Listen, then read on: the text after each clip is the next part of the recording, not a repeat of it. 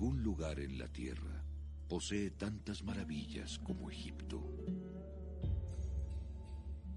Maravillas mucho tiempo escondidas, pero reveladas ocasionalmente en un destello de oro o en un curioso cuento.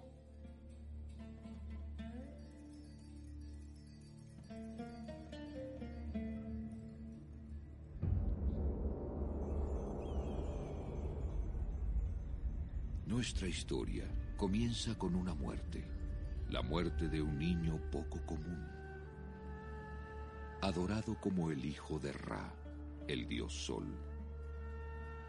Él fue un faraón de Egipto hace tres mil años.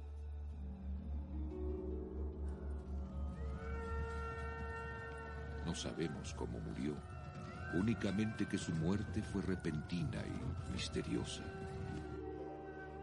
Su cuerpo fue preservado como el de otros faraones, y los sacerdotes ungieron su ataúd para prepararlo en su viaje final hacia el mundo de los muertos.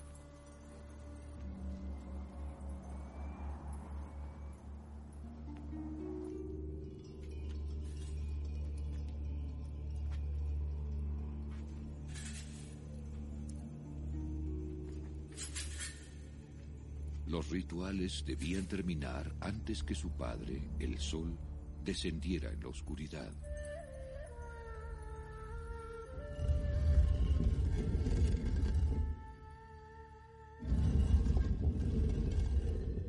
Así que este joven faraón quedó asegurado en su tumba, rodeado por majestuosos tesoros, y su sello fue puesto en la entrada.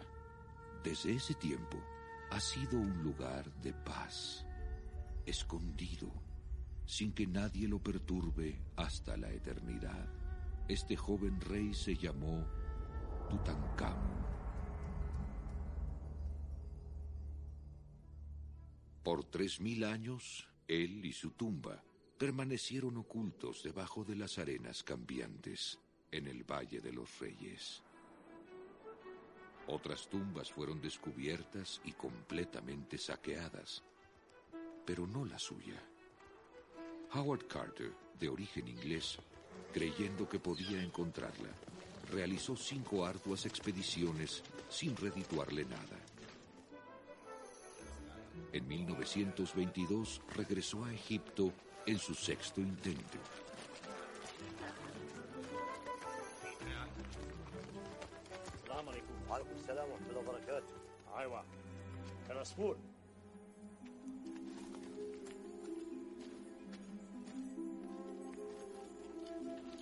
Ese año, él llevó un precioso canario para iluminar sus espíritus.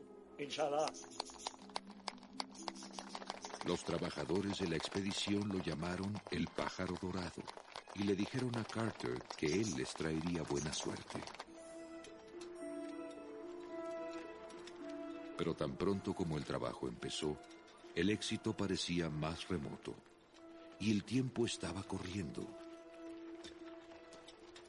El benefactor de Carter, Lord Carnarvon, un conde inglés fascinado por Egipto, ya estaba perdiendo las esperanzas, amenazando a Carter con retirarle el financiamiento.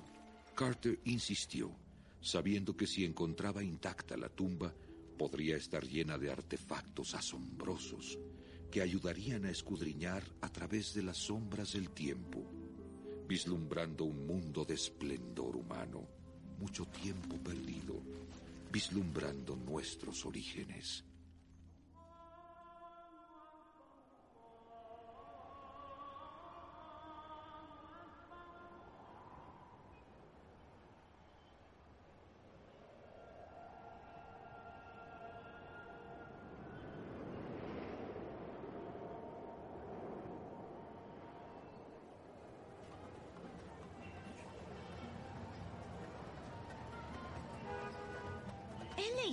Libros acerca de los misterios de Egipto, pero eso fue en casa.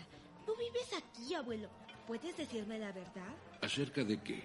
Bueno, sobre la maldición de Tutankamón, que dice que el que entre... Le ocurrirían cosas terribles. Sí, sí, ya lo sé. No sé si creer, pero me platicarás acerca de esto. Así que, Los faraones, las tumbas, los monumentos, la gran civilización que las construyó no te interesan. Sin embargo, la maldición de las momias te parece... Ilusionante, diría yo. Ah, sí, ya me di cuenta. Entonces, tú debes oír todo acerca de ellos, pero primero debemos hacer un viaje juntos. ¿Dónde empezaremos? En el manantial, por supuesto. El manantial del Nilo.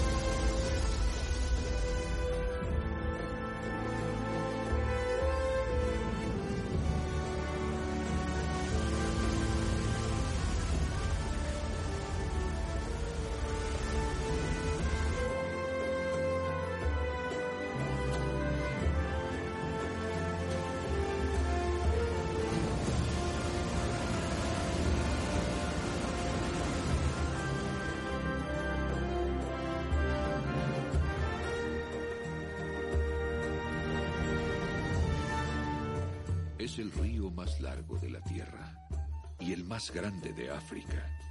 Cruza cerca de la mitad del continente. Este nace de dos ríos, el Nilo Blanco, que surge cerca del lago Victoria y corre al norte a través de Uganda, y el Nilo Azul, que desciende de las tierras altas de Etiopía. Se unen en el desierto de Sudán, formando el caudal principal del Nilo este desemboca en el mar Mediterráneo después de haber recorrido más de 4.000 millas.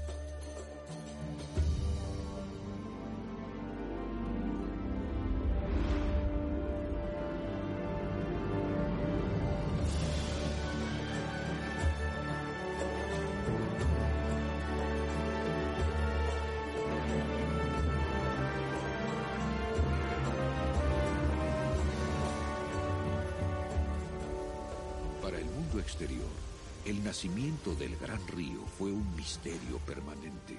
Pero para los egipcios antiguos, el Nilo fluía desde el reino de los dioses. ¿Pero qué tiene que ver el Nilo con momias y maldiciones? Todo. De no ser por él, no existirían las momias, ni los egipcios antiguos. De hecho, no existiría Egipto. Como puedes ver, Egipto sin el Nilo es un desierto apropiado para camellos y escorpiones, pero no para una gran civilización. Es únicamente aquí, a lo largo de la planicie bañada por el Nilo, donde el calor del desierto es suavizado y la arena seca se convierte en terreno fértil. Nutrido e irrigado por el Nilo, Egipto se convirtió en la civilización con más larga vida de todas las grandes civilizaciones de esta época. En tiempos antiguos, con grandes diluvios de temporal, descendió mucha agua de los frondosos valles del África Central, saturando los bancos del Nilo. El sedimento rico en mineral fue arrastrado hacia el desierto de Egipto desde tierras arriba donde la vida silvestre había florecido.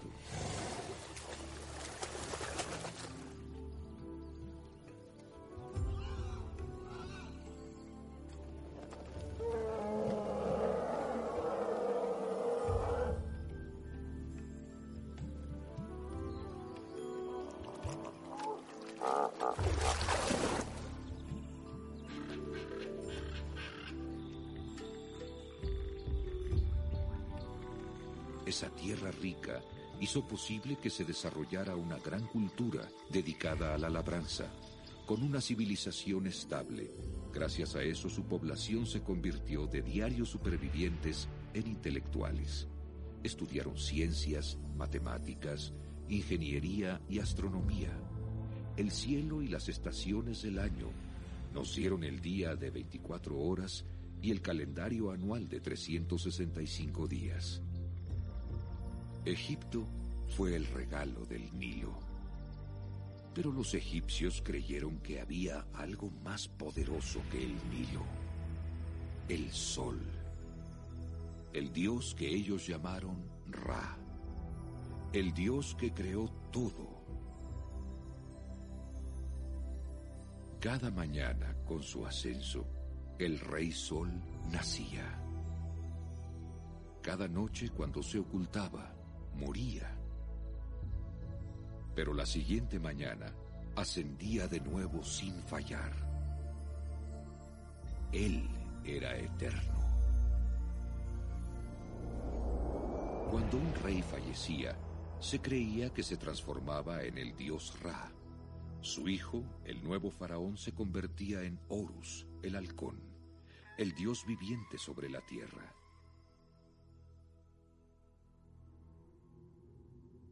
Los egipcios concedieron a sus gobernantes poder absoluto, que usaron para construir un extraordinario imperio.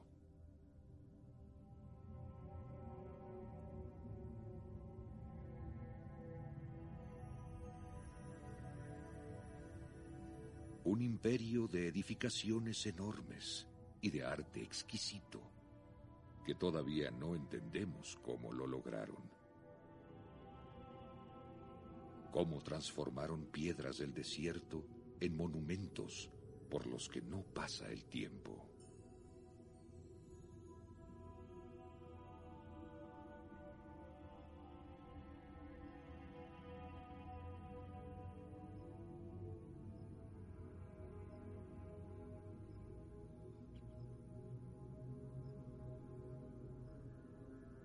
Algunas de las más antiguas edificaciones sobre la tierra están aquí, preservadas por el aire del desierto y la destreza de sus creadores. Algunas son tan viejas que ya habían permanecido erguidas durante mil años cuando Tutankamón nació.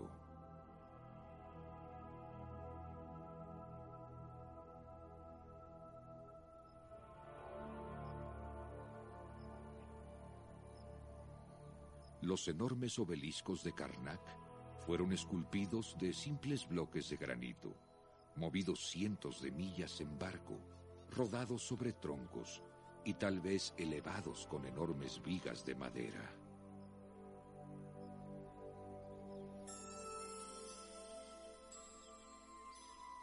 Las estatuas gigantes de Ramsés el Grande, esculpidas en Abu Simbel, son hasta la fecha algunas de las más grandes figuras talladas de piedra sólida.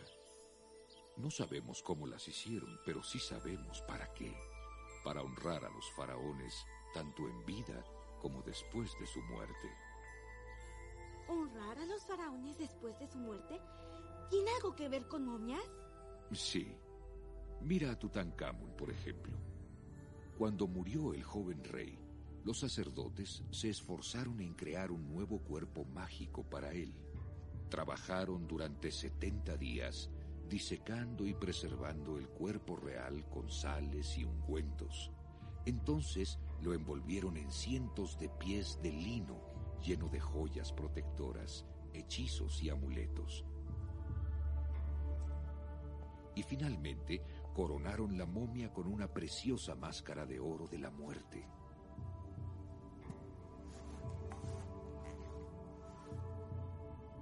Tutankamón ya estaba listo para la vida después de la muerte y su cuerpo listo para ser sepultado en un lugar seguro y presentado a los dioses.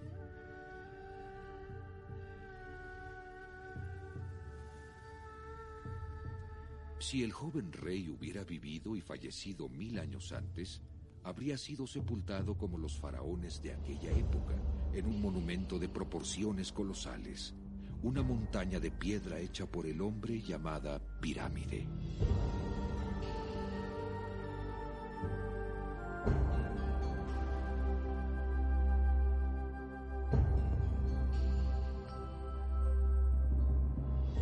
Probablemente ellos vieron la forma de la pirámide como un eslabón místico entre la tierra y el cielo, proporcionándole al alma de los faraones una escalera para subir.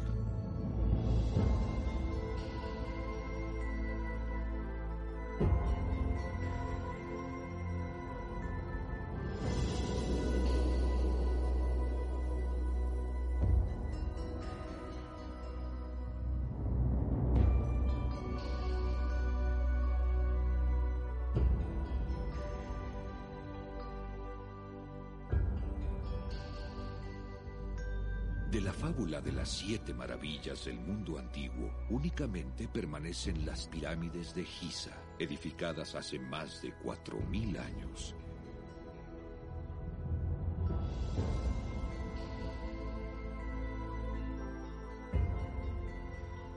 Miden cerca de 500 pies de altura.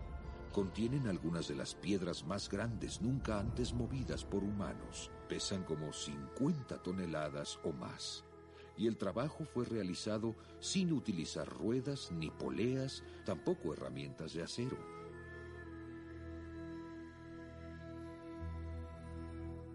¿Quién las hizo sin maquinaria moderna? Los dioses ciertamente no lo hicieron. Usaron su mente. Con sus conocimientos construyeron estas grandes estructuras, conocimientos altamente sofisticados. Observa.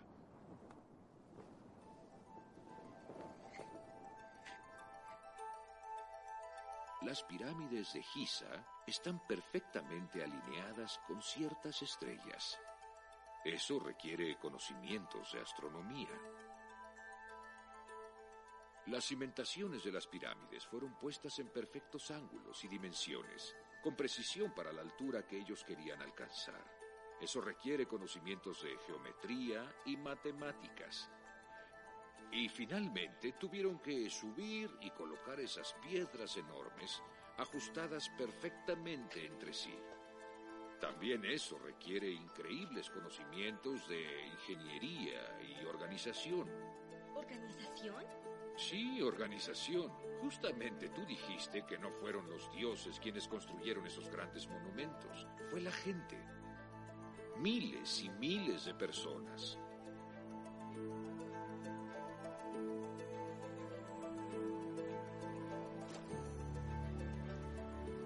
Imagina ser una de estas personas viviendo en una pequeña villa hace más de cuatro mil años. La vida debe haber sido hermosa, cultivando la tierra, creando ganado, pescando en el Nilo. Entonces un día, eres seleccionado para viajar en bote por el Nilo. Ahora formas parte de un gran proyecto nacional para construir la tumba del faraón pero tú no tienes idea qué clase de tumba será. Y entonces ves un monumento al sol, a la vida eterna.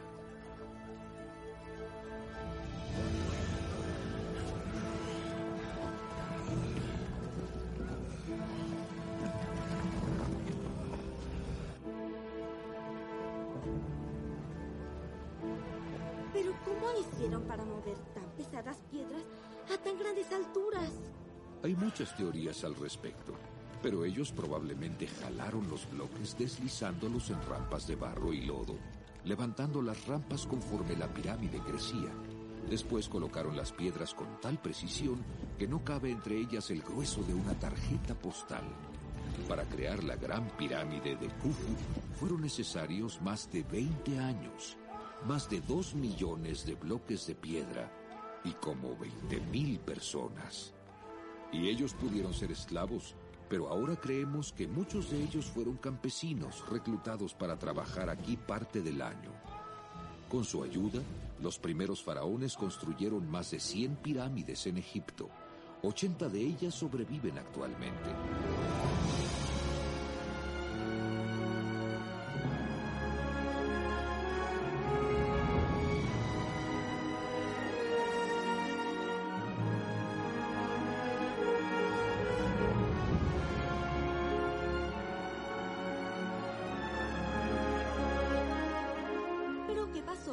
Otros reyes. Tú me dijiste que Tutankamón no fue enterrado en una pirámide. No, él no. Ellos detuvieron la construcción y por buenas razones.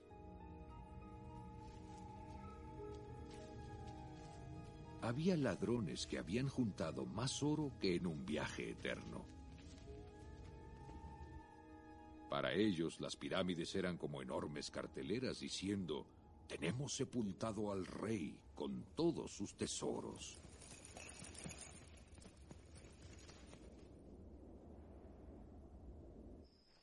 Cualquier precio tenía que idearse un nuevo plan. Esa es la razón de por qué después de 500 años de haber construido las últimas pirámides, una nueva era de reyes decidió que, en lugar de construir tumbas que todos pudieran ver, ¿por qué no construir tumbas que nadie pudiera ver?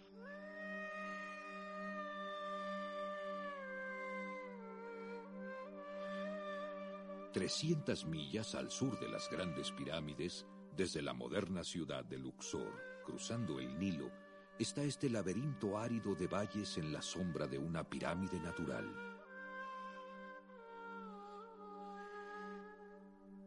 Aquí ningún ladrón podría encontrar las tumbas reales. Los reyes y reinas de Egipto podrían permanecer inmortales. Bueno, eso pensaban ellos.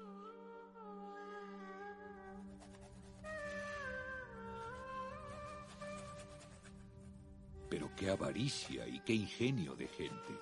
Escondiendo sus verdaderas intenciones, los ladrones saquearon el Valle de los Reyes. Con el correr de los años, todas las tumbas del valle fueron encontradas, profanadas y completamente despojadas, excepto una. Excepto la tumba de Tutankamón. Eso es al menos lo que Howard Carter pensaba. Y si estaba en lo correcto, sería el descubrimiento arqueológico más grande de los tiempos modernos. Pero después de cinco años, él seguía sin encontrarla, y la situación se estaba tornando desesperada. Entonces, en la mañana del 4 de noviembre de 1922, un niño que transportaba agua, tratando de asegurar su cántaro, pegó en una roca poco común.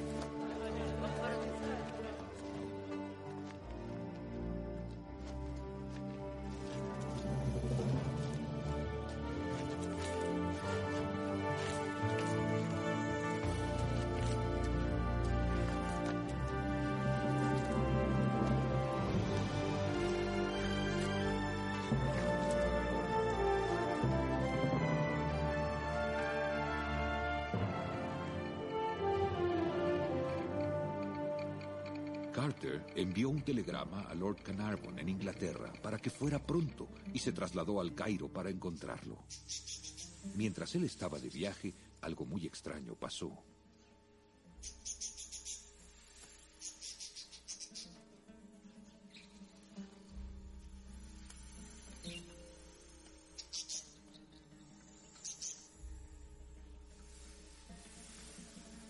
El pájaro dorado que les había traído suerte fue muerto por una cobra.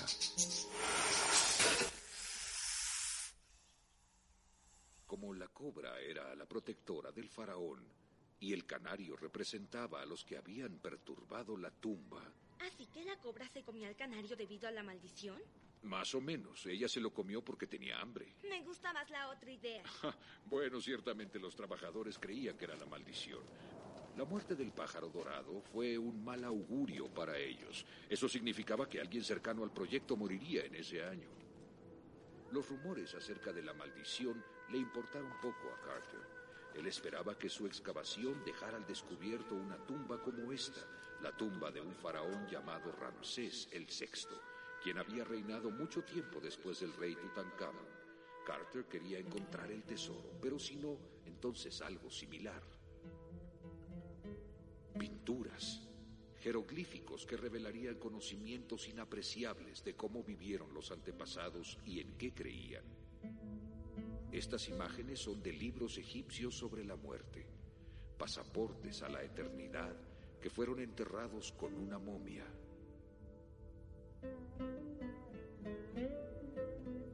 Para ayudar a un rey muerto a alcanzar la vida después de la muerte, ellos dieron respuestas a preguntas que el rey pudo haber formulado, hechizos para desviar peligros a lo largo del camino.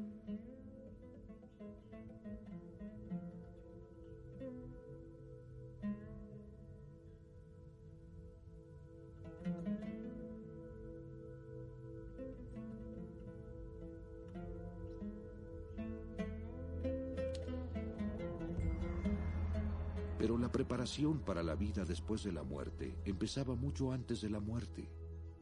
En grandes templos alguna vez soportados por estos pilares, junto con los enormes lugares de adoración nunca antes construidos, los faraones en vida llevaban ofrendas como una manera de comunicación con los dioses en el mundo del más allá.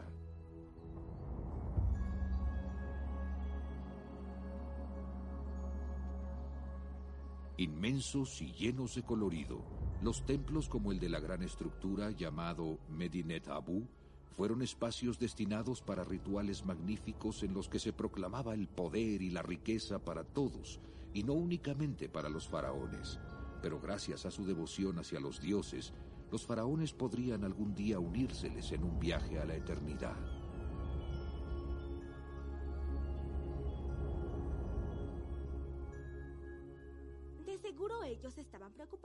Vida después de la muerte. Sí, probablemente debido a que nadie más como ellos disfrutaron tanto la vida. Hay historias de pinturas, de invención y aventura, de juegos de mesa y de pelota, de danza y música, de acróbatas y juguetes mecánicos, de afecto entre esposos y de la unión familiar y el amor fue la civilización más avanzada de su tiempo, durante 30 siglos. Pero el imperio que ellos lograron atrajo invasores. Junto con las historias en los muros de los templos, hay relatos de batallas en contra de los forasteros que trataron de conquistar el reino de los faraones.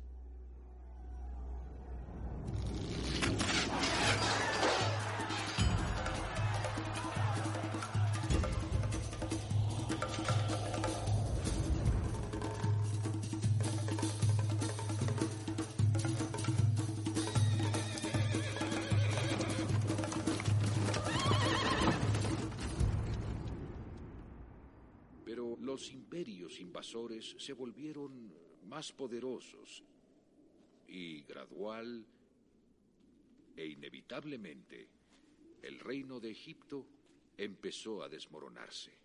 ¿Cómo un lugar tan poderoso como Egipto puede colapsarse? En realidad muchas cosas pasaron a través de los siglos, pero principalmente fue el debilitamiento del poder de los faraones a causa de disturbios civiles, tornándose Egipto vulnerable para los invasores. Poco a poco, gran parte del imperio de los faraones, junto con sus secretos, fue reclamado por el desierto.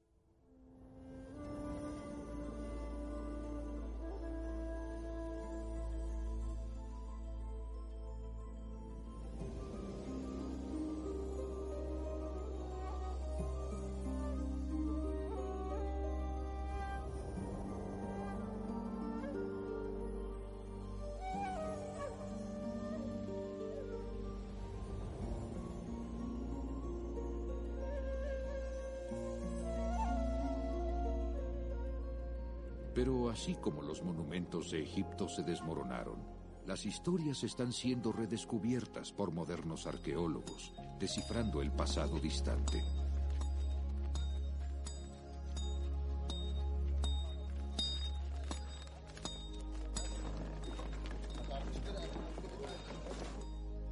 Actualmente, tanto estudiantes como artistas están preservando la gran esfinge para la humanidad.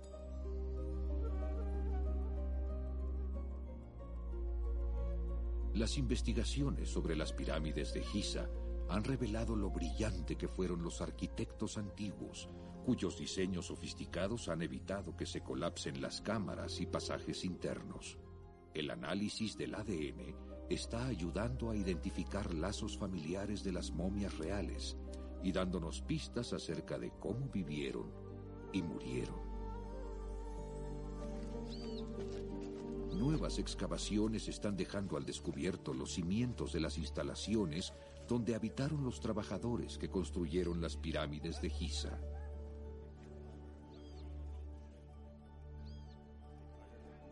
Estos nuevos descubrimientos y muchos más se deben, al menos en parte, a otro descubrimiento, no tan moderno, de la tumba de un joven faraón.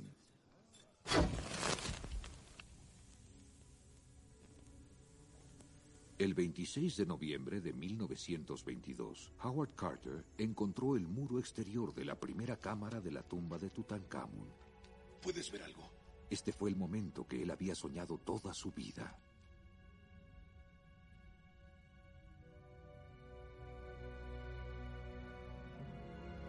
Carter. Por favor, ¿puedes ver algo?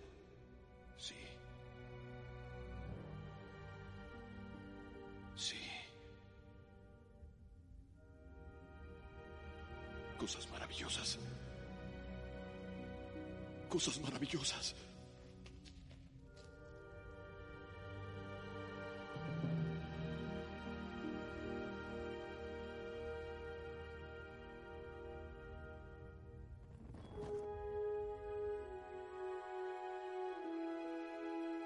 Y en realidad fueron cosas maravillosas, que estuvieron escondidas por más de tres mil años en cuatro cámaras talladas en roca sólida. Ellos encontraron la única tumba intacta de un rey, nunca antes descubierta en tiempos modernos.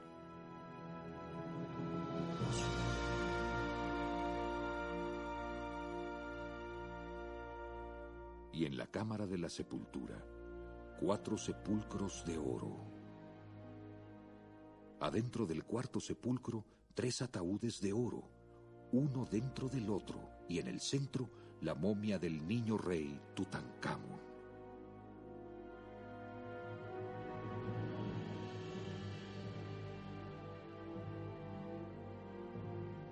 Este fue el tesoro más grande jamás encontrado en Egipto. Bueno, además de dos mil objetos de oro, alabastro y joyas preciosas, hechas miles de años atrás por maestros artesanos.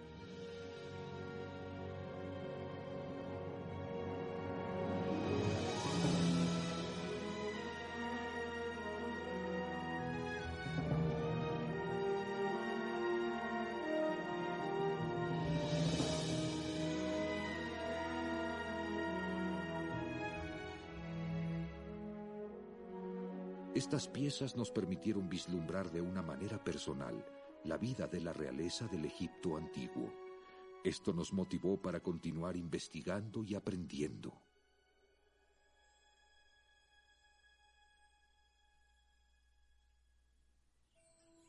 A través de descubrimientos como los de Howard Carter y de los modernos arqueólogos, las ruinas del antiguo Egipto significan algo para nosotros.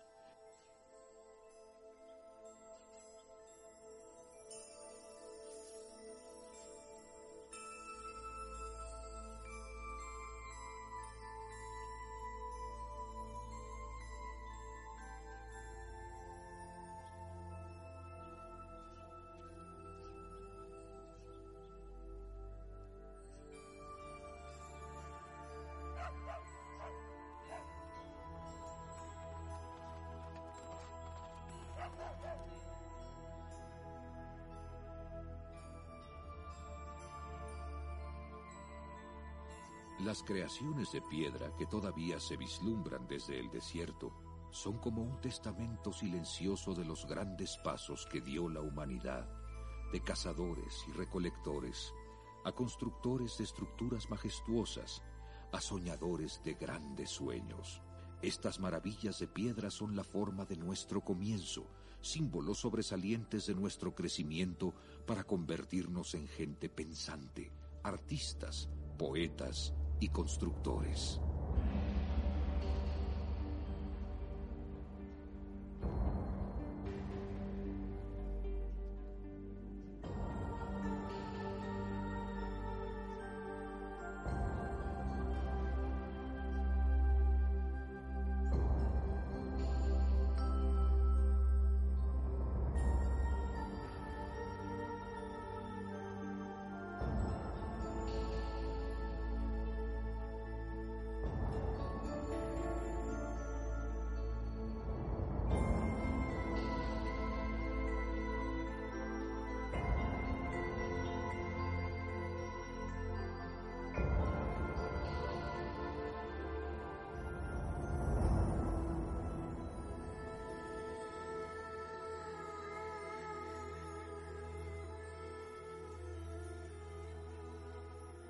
Estos grandes monumentos nos mantienen humildes también. Después de todo, han sobrevivido cerca de cinco mil años. ¿Qué tiempo tiene nuestra civilización moderna en comparación con la de ellos? No mucho. no mucho. Ahora, respecto a la maldición, Lord Carnarvon murió de un piquete de mosquito infectado cinco meses después de que fuera abierta la tumba del rey Tutankamón. Así que es verdad después de todo. Bueno, Lord Carnarvon murió, pero Howard Carter vivió hasta los 65 años. Y el pequeño niño aguador, quien fue uno de los primeros en entrar a la tumba debido a su tamaño, vivió hasta una edad madura, como lo hicieron muchos de los trabajadores. Claramente no fue la maldición de la muerte. Porque más que una maldición, era una creencia una firme creencia que vivía en el corazón de todos los egipcios. ¿Te refieres a la vida? Sí, a la vida.